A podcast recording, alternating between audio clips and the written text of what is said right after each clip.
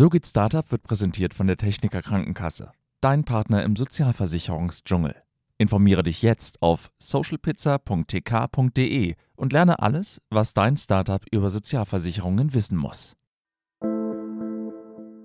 Ich finde, ein schönes Zuhause ist wichtig für uns und mit Mitte 20 sollte man das erstmal drüber nachdenken. Macht es Sinn, das Geld in die Tasche des Vermieters zu zahlen versus halt meine eigene Altersvorsorge?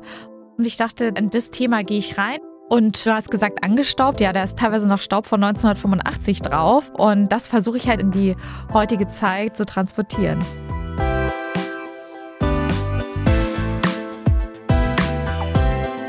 So geht Startup. Mit Nadine Janz.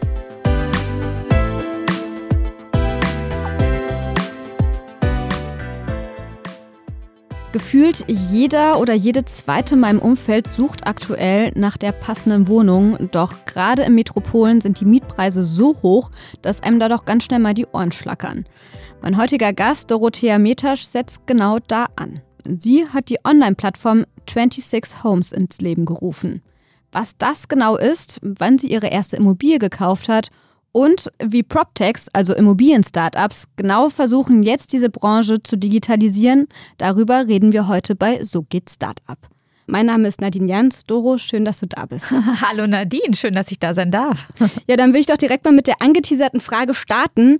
Wann genau hast du denn deine erste Immobilie gekauft? 2015, da war ich Anfang 30.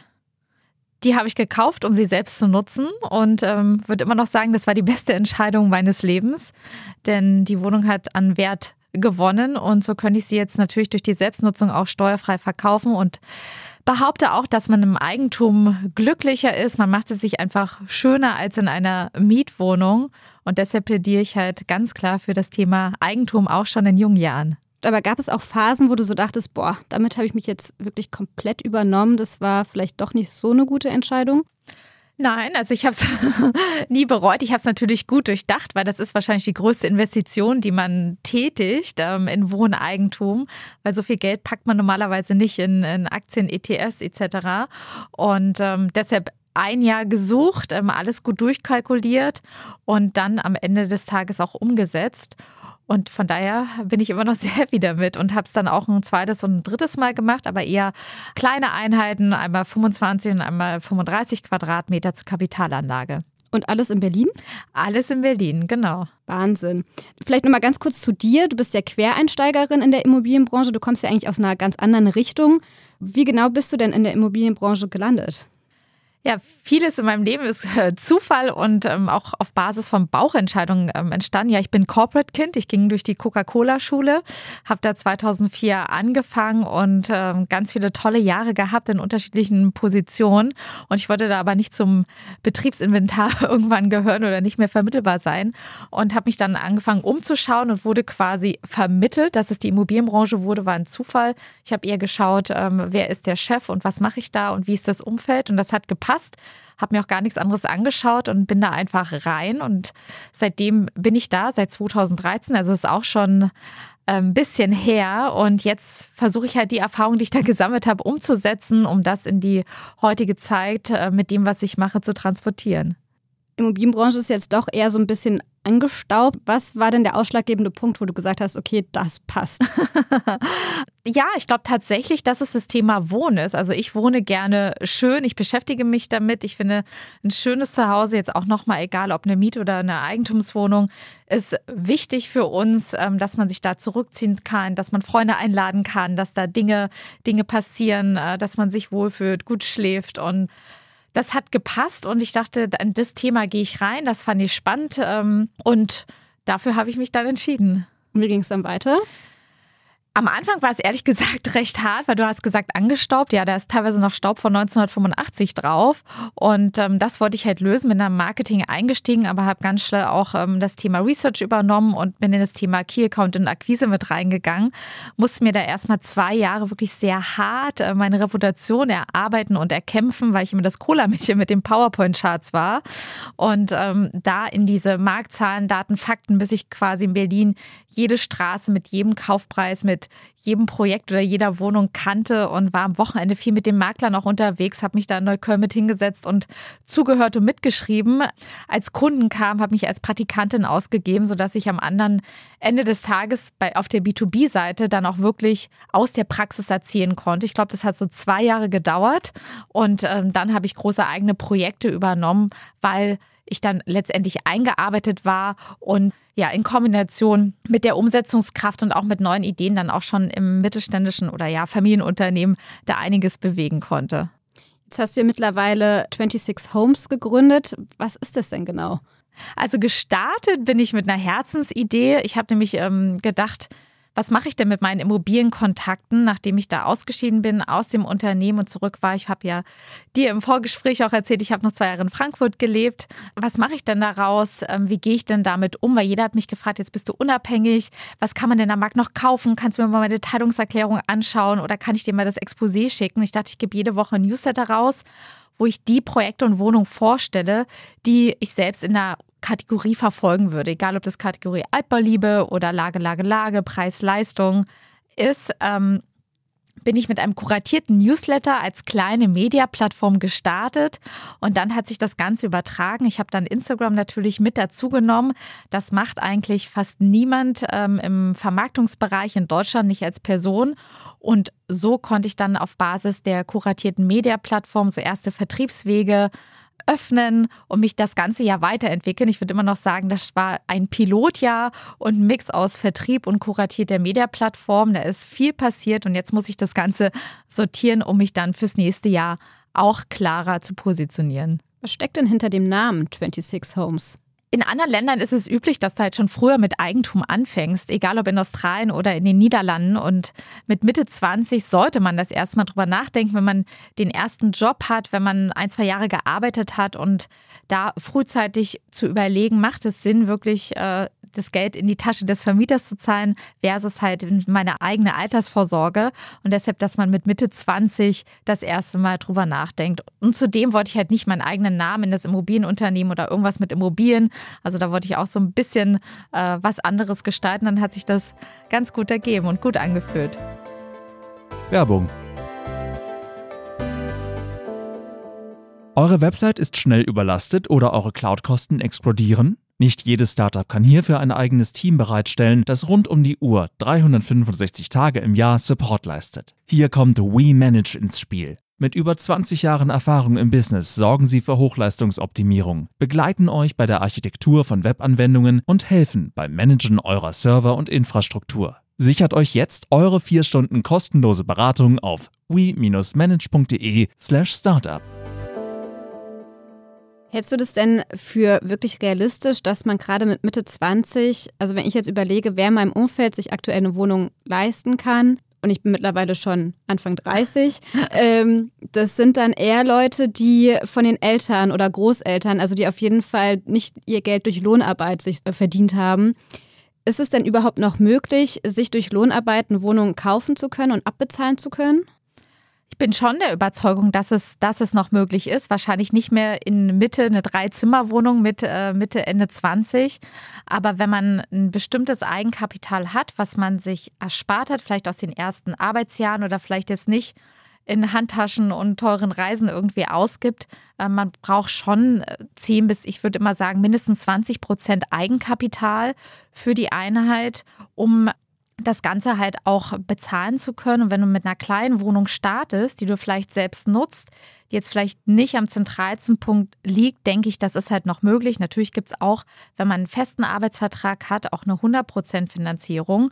Und wenn man sich jetzt nicht unbedingt das größte äh, Ticket, wie man so schön sagt, aussucht, sollte das noch möglich sein, ja?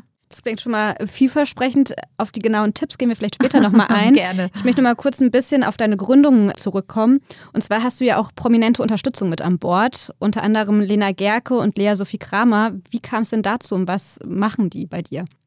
Ja, also äh, zwei tolle Frauen, zwei Freundinnen von mir, die Firmenanteile halten gegen ihre Beiratstätigkeit. Da ich ja äh, bootstrapped äh, bin und nie Investoren hatte oder habe und das jetzt auch demnächst nicht vorhabe und jetzt auch keinen Co-Founder, ähm, brauche ich natürlich Support. Ich brauche Sparring und da halt äh, mir einen frischen Wind reinzuholen, der jetzt nicht aus der Immobilienbranche ist. Natürlich unterstützen mich auch im Sparring viele tolle Männer, wenn ich eine Frage habe oder einen Tipp brauche. Ähm, aber ich fand es halt auch wichtig, so zwei ähm, Ladies im Rücken zu haben, was halt auch unüblich ist. Und ähm, wir unterhalten uns viel über Immobilien, haben da auch einiges äh, zusammen gemacht. Also deshalb besteht da auch in dem Thema halt Berührung und ähm, ein großes Vertrauen. Und dann habe ich gefragt, die beiden haben Ja gesagt und dann haben wir das einfach kurzerhand ähm, entschlossen. Und gibt es da auch manchmal Probleme, wenn man so als Freundinnen zusammenarbeitet? Gar nicht. Und in dem Fall ist es auch, ähm, beide sind super erfolgreich, dass es gar nicht irgendwie um, jetzt musst du das und das erfüllen. Also das ist eher nochmal so ein Vorteil. Bei uns steht die Freundschaft im Fokus, aber wenn wir natürlich auch unterwegs sind, unterstützen wir uns und sperren halt Themen. Von daher gab es in dem Moment gar keinen Konflikt, eher im Gegenteil. Und Lea Sophie Kramer hat ja ursprünglich mal ihren einen Co-Founder auch bei uns bei der Gründerszene kennengelernt. Wo hast du denn die beiden kennengelernt oder wie kam das zustande? Ähm, Lena tatsächlich über ihr Wohnungsthema. Da hat uns eine Freundin connected, als sie in Berlin mal auf der Suche war. Das ist schon viele Jahre her. Und so habe ich sie so wirklich zum ersten Mal äh, kennengelernt. Und ähm, Lea habe ich in meinem Coworking Space Workwing kennengelernt. Das war so eine ja, kreativer Business äh, Playground ähm, in der Zeit, bevor ich 26 Homes gegründet habe, weil da war sie gerade bei Amorelie raus. Wir hatten da noch einen Coworking Space Platz übrig und sie hat ein Büro gesucht und das hat irgendwie ganz gut gepasst. Und so haben wir uns beide eigentlich so non-business äh, kennengelernt und angefreundet. Du hast ja auch schon relativ schnell geschafft, jetzt deine Instagram-Plattform oder du hast gesagt, du bist ja eigentlich so die Einzige, die jetzt mit der Plattform auch auf Instagram tätig ist. Aber was ist denn jetzt so das konkrete Geschäftsmodell dahinter? In, in diesem Pilotjahr ähm, habe ich in der ersten Linie mit B2B, also mit Bauträgern und ähm, Projektentwicklern zusammengearbeitet, die ihre Projekte bei mir platziert haben. Also damit habe ich in dem ersten Jahr Geld verdient. Darüber hinaus habe ich halt ein großes Projekt global vertrieben, ähm, was ich von einem Hamburger Unternehmen bekommen habe und dann jetzt vor drei Wochen ein Family Office äh, verkauft habe, was ich halt auch über Instagram kennengelernt habe. Also das sind halt die neuen Wege, wo ich sage, so generiert man Leads. Also es ist gar nicht so offensichtlich, weil ich sag mal 95 Prozent läuft wirklich rein kuratiert und das mache ich von Herzen. Das finde ich irgendwie toll, was ich vorstelle. Und auch die, die Dinge, die paid sind, ähm, das sind Projekte, die ich selber spannend finde und hinter denen ich halt stehe. Ich lehne halt auch Dinge ab wo ich irgendwie weiß, da steht die Finanzierung nicht oder da gibt es keinen guten Track Record oder das finde ich wirklich auch zu teuer für das, was ich halt sehe da sortiere ich halt auch ganz klar aus, sodass es halt ein Mix an, an Media und an Provisionsgeschäft war. Das heißt, die Sachen, die du platziert hast, dafür kriegst du dann eine gewisse Provision. Nein, dafür bekomme ich halt ein, ein Mediageld, also das, was man halt sieht und verlinkt dann, egal ob es ein Makler ist, der es bei mir einen Auftrag gibt oder halt ein Bauträger, den direkten Vertriebskontakt. Und der eigentlich ist ja so das Kernstück, das hast du ja gerade schon angesprochen, dieser wöchentliche Newsletter. Genau. Also wie kommt der zustande? Also da ist dann sowohl dann quasi von den die platzierten Sachen, für die du Geld bekommst, als auch dann kuratiert rausgesucht bei eBay Kleinanzeigen dann Sachen oder wie? Genau, auch da würde ich jetzt mal sagen, 95 Prozent ist wirklich äh, kuratiere. Das ist das, was mir Spaß macht und das, wo ich halt denke, das passt zu Immobilien. Also alles auch in Richtung Finanzierungspartner vorzustellen, Interior-Design, aber auch jeden Donnerstag, Freitag mit meinem Mini-Team machen wir die sogenannte Trüffelschweinarbeit und schauen, was gibt es Neues bei eBay Kleinanzeigen. Wir können natürlich jeden Vermarkter, jede Anzeige, ähm, ich kenne gefühlt jede Wohnung in Berlin, weil ich jeden Tag immer noch in den Portalen unterwegs bin und schaue, was, was kann man sich irgendwie anschauen, was würde ich mir selber anschauen, was würde ich halt Freunden empfehlen. Und so ist es wirklich der bunte Mix, was es am Ende auch ausmacht. Ich habe da eine Öffnungsrate von 70 Prozent was halt äh, ein super Feedback ist. Da sind jetzt 6000 äh, Personen organisch drauf auf diesem Newsletter. Ich kriege was ganz Tolles hinterher ähm, oft die Rückmeldung von einem User, ah, ich habe die Wohnung äh, gekauft, die ich bei dir bei eBay Kleinanzeigen gesehen habe. Oder eine kleine Maklerin hat mir gestern ähm, geschrieben, so viel zum Thema Geschäftsmodell ähm, bei dir war unsere Wohnung mit drin und die haben wir jetzt tatsächlich über jemanden verkauft, der das äh, bei dir gesehen hat und du darfst uns gerne eine kleine Provisionsrechnung stellen, wo ich sage so, wow, äh, wo gibt es denn sowas, ähm, die das halt auch honorieren, weil diese Plattform halt mit aufbauen wollen. Das finde ich natürlich super. Und dann ist es halt, es werden halt Dinge an mich rangetreten, die prüfe ich.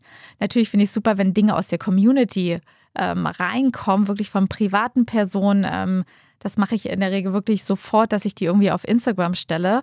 Und dann ist es ein ähm, Mix, dass ich auch ähm, gezielt Bauträger anspreche, ob ich das Projekt mit platzieren kann. Aber ich versuche auch schon immer, dass für alle was dabei ist. Natürlich ist auch mal ein super tolles Penthouse mit dabei, was einfach nur geil ist, weil es ein super Interior Design hat und äh, das so ein absoluter Wohntraum ist. Und dann versuche ich aber auch, wenn so ein krasses Ding da platziert ist, ähm, auch Preis-Leistung in dem gleichen Newsletter mit reinzubringen. Also, dass der jetzt nicht nur ausschließlich auf die High-End-Sachen, die irgendwo lange in der Schublade liegen, sondern dass es immer ein guter Mix ist, dass für alle was dabei ist, auch mal andere Städte. Und dann, genau, es ist ein aus Mix aus, was wird ähm, an mich rangetragen, was habe ich recherchiert, was kenne ich und was kommt aus der Community. Und wenn du jetzt sagst, das war jetzt so ein Pilotjahr, wo willst du dann perspektivisch hin mit deinem Geschäftsmodell? weißt du das schon? Kannst du da so einen kleinen Ausblick geben? Ja, das ist die gute Frage und ich lasse es so ein bisschen auf mich zukommen, was halt äh, die Response halt auch ist ähm, vom Markt. Und ähm, hier habe ich halt die Möglichkeit, dann sagen, okay, diese Vertriebsthemen, dann mache ich wieder so eine Klammer drum und ich werde jetzt wirklich diese eine ganz nischige Media-Plattform, ja, und schreibe vielleicht noch ein Buch gerade Richtung Frauen und erstes Immobilieninvestment. Oder ich habe eine Anfrage auch für eine Serie, weil in Deutschland gibt es halt auch kein Real Estate-Format, was in anderen Ländern äh, gang und gäbe ist, also gehe eher in, in den Content-Bereich. Oder ich werde wirklich ähm, ein, ein modernes, sehr digital getriebenes äh, Vertriebsunternehmen, denn ich sage, es sollte halt keine Außenprovision mehr äh, geben, damit die Kunden halt auch eine geringere Kaufnebenkosten haben und sich das bei den steigenden Preisen natürlich auch nochmal besser leisten können durch die Finanzierung so dass ich halt dieses Modell halt weiterverfolge. Da merke ich, kommt gerade viel vom Markt zurück, weil die Endkunden finden es natürlich toll, ohne Provision zu arbeiten und die Verkäufer natürlich auch, weil ich sage, man macht das einfach viel mehr durch Instagram, durch Newsletter, ich brauche keine Shops auf dem Kudamm und jetzt auch keine teuren Messen, die ich besuchen muss, wenn ich halt Käufer und Verkäufer viel besser zusammenbringen kann und für alle ist es halt viel günstiger. Also das ist die, ähm, die wahrscheinlichste Option, in welche Richtung es gehen wird. Aber auch das Thema Wohnung selbst kaufen, sanieren und wieder verkaufen ist da. Also es ist noch ein großer Blumenstrauß und ich denke mal, in den nächsten ein bis drei Monaten habe ich da selbst mehr Klarheit, je nachdem, was für ein Feedback auch von draußen kommt. Mittlerweile gibt es ja auch einige PropTechs, die versuchen, den angestaubten Immobilienmarkt so ein bisschen weniger analog und mehr zu digitalisieren. Gibt es denn einige Startups, die du da besonders spannend findest? Die gibt es in der Tat und ich freue mich da auch, ähm, dass ich mich mit denen ähm, regelmäßig austausche. War gestern mit Felix Jahn beim Mittagessen, das ist der CEO von McMakler, weil ich finde, McMakler hat die Digitalisierung verstanden in der Customer Journey. Die haben eine super Customer Journey, wenn ich da als Kunde anfrage, ähm, wann ich eine E-Mail bekomme, wann ich eine Rückmeldung bekomme, wie die Dokumente digital auch aufbereitet sind. das machen die Best in Class aus meiner Sicht und ähm, sind damit natürlich auch super erfolgreich versus von klassischen Maklern, wo ich auf Mailinglisten bin. Die schaffen es halt teilweise mir die gleiche E-Mail dreimal am Tag mit einem 12 MB Anhang zu senden und das äh, lässt dann natürlich meine Inbox explodieren. Und da ist ganz viel Bewegung drin und dann freue ich mich jetzt auch, dass so eine neue Generation endlich auch auf diesen Immobilienmarkt kommt. Werbung Buchhaltung ist dein Endgegner im Gründungsalltag? Nicht mit Safdesk. Denn die cloudbasierte Buchhaltungssoftware spart Kleinunternehmen und Selbstständigen nicht nur Zeit, sondern auch Kosten. Ob Rechnung, Buchhaltung oder Warenwirtschaft. Profitiere auch du von Safdesk. Jetzt mit dem Code Gründerszene100. Sechs Monate gratis testen unter www.safdesk.de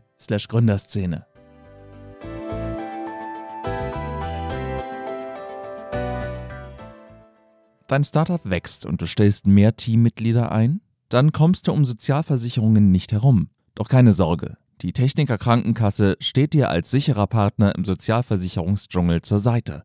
Auf socialpizza.tk.de findest du alle wichtigen Infos, verständlich und lecker aufbereitet. Und das für jede Phase deines Startups. Hast jetzt eben schon ein bisschen von deinem kleinen Team mhm. gesprochen. Mhm. Wie viele seid ihr denn und macht jeder alles oder wer ist wofür zuständig? Wir sind wirklich ganz klein. Ähm, ich habe meinen Freelancer Andi, der studiert Architektur und den habe ich zwei Tage die Woche. Und der ist hauptsächlich für das Design verantwortlich, äh, für Fotografie und ähm, für Recherchen natürlich auch im Netz, weil er ein ganz besonderes Händchen hat und auch immer so Perlen findet im Netz.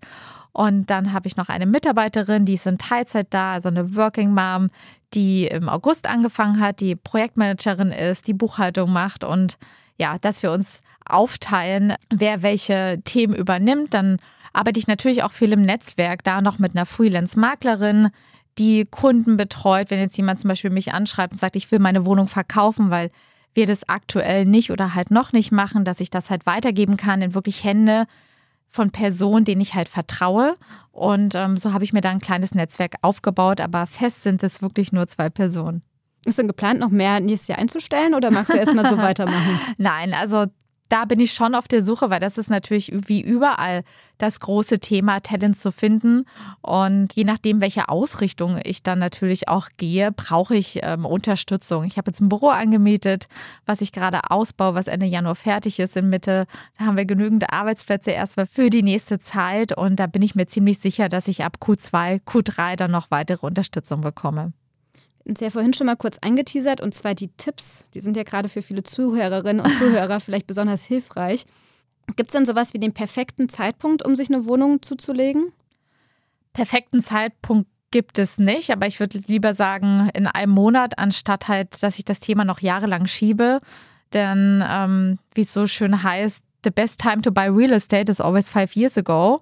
Und seit der Wirtschaftskrise 2007, 2008 äh, kenne ich jetzt keine deutsche Großstadt, wo die Preise seitdem gefallen sind. Und wenn wir uns einfach mal die Faktoren angucken, wir haben historisch niedrige Zinsen, wir haben wirklich einen Zuzug in die großen Städte, in die Metropolen, wir haben eine steigende Kaufkraft und das in Kombination mit der wirklich deutschen geringen Wohneigentumsquote, und da sind wir in Berlin wirklich an der letzten Stelle mit 17 Prozent, das lässt nicht darauf schließen, dass Wohnungen in der nächsten Zeit halt noch ähm, günstiger werden.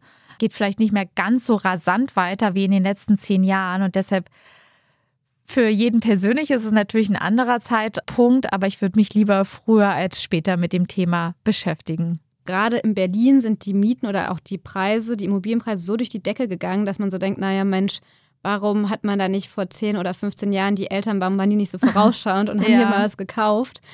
Ist es da nicht vielleicht sogar schon zu spät und der Markt ist so überhitzt, dass man eher wieder abwarten sollte? Also das Elternthema ist nochmal wichtig. Wir sind ja ähm, oder viele von uns auch so groß geworden. Man kauft halt nur einmal im Leben eine Immobilie, äh, wenn man irgendwie Familie, Partner, wenn irgendwie alles steht und da bleibt man dann halt für immer. Aber man sollte es eher auch als ja, Lebensumstand betrachten, dass man sagt, ich schaue, welche Immobilie zu meinem jetzigen Lebensumstand passt. Und das ist halt nicht für immer. Ich kann die dann halt auch wieder verkaufen, im besten Fall steuerfrei mit Gewinn und das eher aus einer anderen Sichtweise betrachten. Ich glaube nicht, dass es in Berlin nochmal runtergeht. Berlin hat natürlich auch in den letzten Jahren so zugenommen, weil die Stadt ist erst 30 Jahre alt. Nach der Wende wusste niemand, was passiert, was mit diesen Preisen platziert. Es gab in der Stadt keine Unternehmen. Jetzt haben wir hier die Startups, wir haben halt äh, Corporates, die ihre Hubs hierher verlagert haben und die Leute bleiben. Berlin ist halt nicht mehr so eine Durchreisestadt, wo jetzt jeder nach einem Studium oder nach einem Party machen wieder zurück nach Stuttgart oder München oder Hamburg geht und deshalb kaufen die Leute.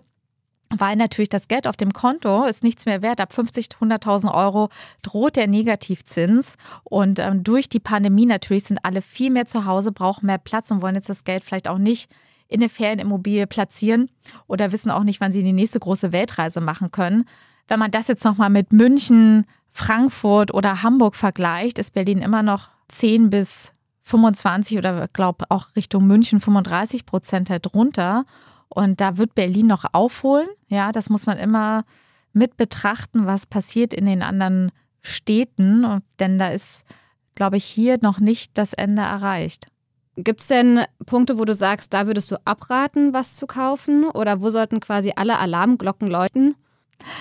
Natürlich sollte man so klassische Themen beachten, dass irgendwie im Bestand die Bausubstanz stimmt und dass genug Geld in der, in der Hauskasse ist, falls äh, Sanierungsthemen anstehen. Aber ich würde so ein bisschen vorsichtig sein bei dem ganzen Thema vermietete Einheiten, denn die nehmen gerade in Berlin zu. Ähm, Berlin ist eine Mieterstadt und wir haben ja einen starken Mieterschutz und ich sehe so viele Angebote von vermieteten Einheiten, wo man natürlich auch eine Eigenbedarfsklage, wenn man die Wohnung selber nutzen möchte, durchführen kann. Aber da sollte man wissen, dass es Minimum zehn Jahre und neun Monate dann noch dauern kann, je nachdem, ob der Mietvertrag vor der Teilung ähm, des Hauses, also ein Eigentum, erfolgt ist. Und das sind natürlich alles so ganz komplizierte Themen. Davon würde ich abraten. Ansonsten in der Stadt sehe ich auch, dass jeden Tag das Angebot halt eher sinkt, weil die Stadt es auch verhindert, Eigentum zu schaffen aus meiner Sicht. Also es gibt wirklich die Baugenehmigungen gehen ganz langsam, es sind keine Dachaufstockungen möglich, es gibt Milieuschutzgebiete oder die Stadt hält ja auch super viele Wohnungen, die man ja auch den Mietern anbieten könnte, sodass sich auch die Krankenschwester, der Feuerwehrmann eine Wohnung leisten kann, wenn man zum Beispiel von der Stadt Berlin eine Wohnung gemietet hat. Das, äh, das passiert halt auch nicht, sodass man halt auch in einem günstigeren Preissegment, ohne halt neu zu bauen, Wohneigentum schaffen könnte, weil die hohen Preise entstehen halt durch wirklich ganz, ganz teures Bauland in Kombination mit steigenden Baukosten in Kombination mit der hohen Nachfrage, die wir haben. Du hast vorhin schon mal von 20 Prozent gesprochen. Aber bei welchem Einkommen oder bei welchem Eigenkapital oder wo würdest du denn die Grenze sagen und sagen, okay, wenn man das nicht hat und wenn man sich quasi den Urlaub nicht mehr leisten kann, dann sollte man es nicht tun. Also wenn man so auf sich mhm. schaut und dann ehrlich zu sich sein und sagen, okay, obviously kann ich mir einfach keine Immobilie leisten. Mm, ich würde sagen, dass du halt genau diese 20 Prozent brauchst, also um halt die Kaufnebenkosten und vielleicht 10 Prozent vom Kaufpreis zu bezahlen. Und in Berlin, ich habe sogar jetzt neulich eine Wohnung äh, gepostet für 90.000 Euro, eine Mini-Wohnung in, in einer guten Moabitlage ähm, sogar, wo ich dachte, ach, die würde ich auch gerne weiterverfolgen, hätte ich Zeit, aber natürlich auch in dem ersten Jahr der Selbstständigkeit ist eine Finanzierung nicht so leicht möglich. Also auch eine 90.000 Euro Wohnung gibt es noch, wo du dann wahrscheinlich eher weniger selbst einziehst, sondern die halt vermietest. Aber wenn wir mal sagen, ja, es gibt in Berlin noch Wohnungen für 200.000 Euro und dann mal 20 Prozent nehmen, das solltest du halt haben. Das solltest du halt gespart haben und dann für die monatliche Rate, natürlich, wenn du da nicht selbst einziehst, musst du natürlich schon noch schauen, was du halt für die Miete benötigst, aber man hatte mal so diese Faustregel in die monatliche Rate sollte halt nicht mehr als 30 bis 95 Prozent des monatlichen Haushaltsnettoeinkommens fließen, je nachdem, ob man das alleine finanziert oder halt mit jemandem zusammen. Das ist immer so die Faustregel, dass man sich noch Urlaub leisten kann und einem nachts nicht der Schweiß auf der Stirn steht. Die neue Bundesregierung plant ja jetzt jedes Jahr 400.000 neue Wohnungen zu bauen. Ist das ein guter Ansatz und vor allem ist es realistisch? Wir brauchen, glaube ich, noch mehr neue Wohnungen, denn diese 400.000 sind meines Wissens auf Deutschland bezogen und allein in Berlin brauchen wir bis zum Jahr 2030 knapp 200.000 neue Wohnungen, um diesen Zuzug zu meistern. Wir haben eine ja, eher stagnierende Bautätigkeit von 10.000 bis 20.000 neuen Wohnungen im Jahr. Also hier reden wir halt über Neubau. Und ich glaube, diese 400.000 auf Deutschland bezogen, die sind halt einfach immer noch zu wenig. Ich glaube, wir müssen alles auch in den Ländern und in den Behörden digitalisieren, dass Bauanträge schneller bearbeitet werden, dass Dinge einfach viel digitaler aufgestellt werden, damit man ja die Prozesse voranbringt, damit man Bauland schaffen kann, um zu bauen. Jede Wohnung zählt natürlich und die 400.000 sind toll, aber ich glaube, wir brauchen hier noch mehr. Wenn ich mich jetzt das erste Mal mit so einer Immobilienanlage beschäftige oder mir selber eine Immobilie kaufen möchte, was ist denn so der erste Schritt oder was macht in deiner Meinung nach Sinn? Bevor man anfängt zu suchen und zu recherchieren, sollte man zuerst zum Finanzierungsberater gehen, am besten zum unabhängigen Finanzierungsberater, der dich unabhängig von einer Bank berät und mit dir deinen Kreditrahmen absteckt.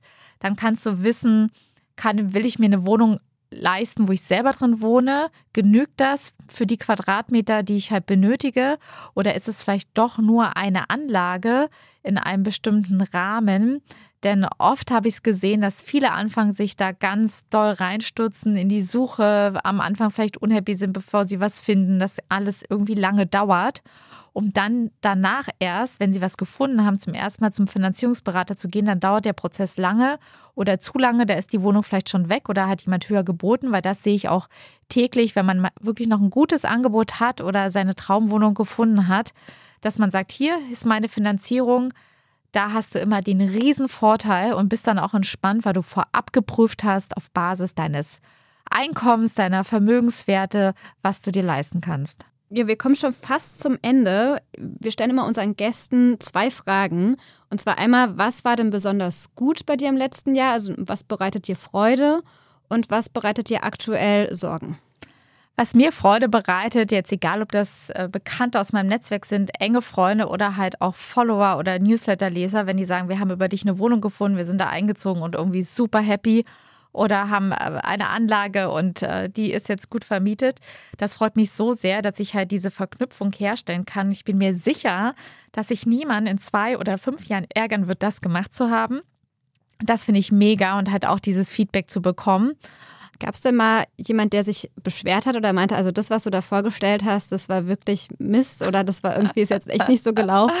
Ja, natürlich funktioniert manchmal irgendwie ein Link nicht oder dann passiert hinterher was, was irgendwie nicht seriös läuft, wenn es ein Link ist, der nur vorrecherchiert ist, versus ein Projekt, was ich selber besucht habe oder wo ich halt auch den Bauherrn kenne.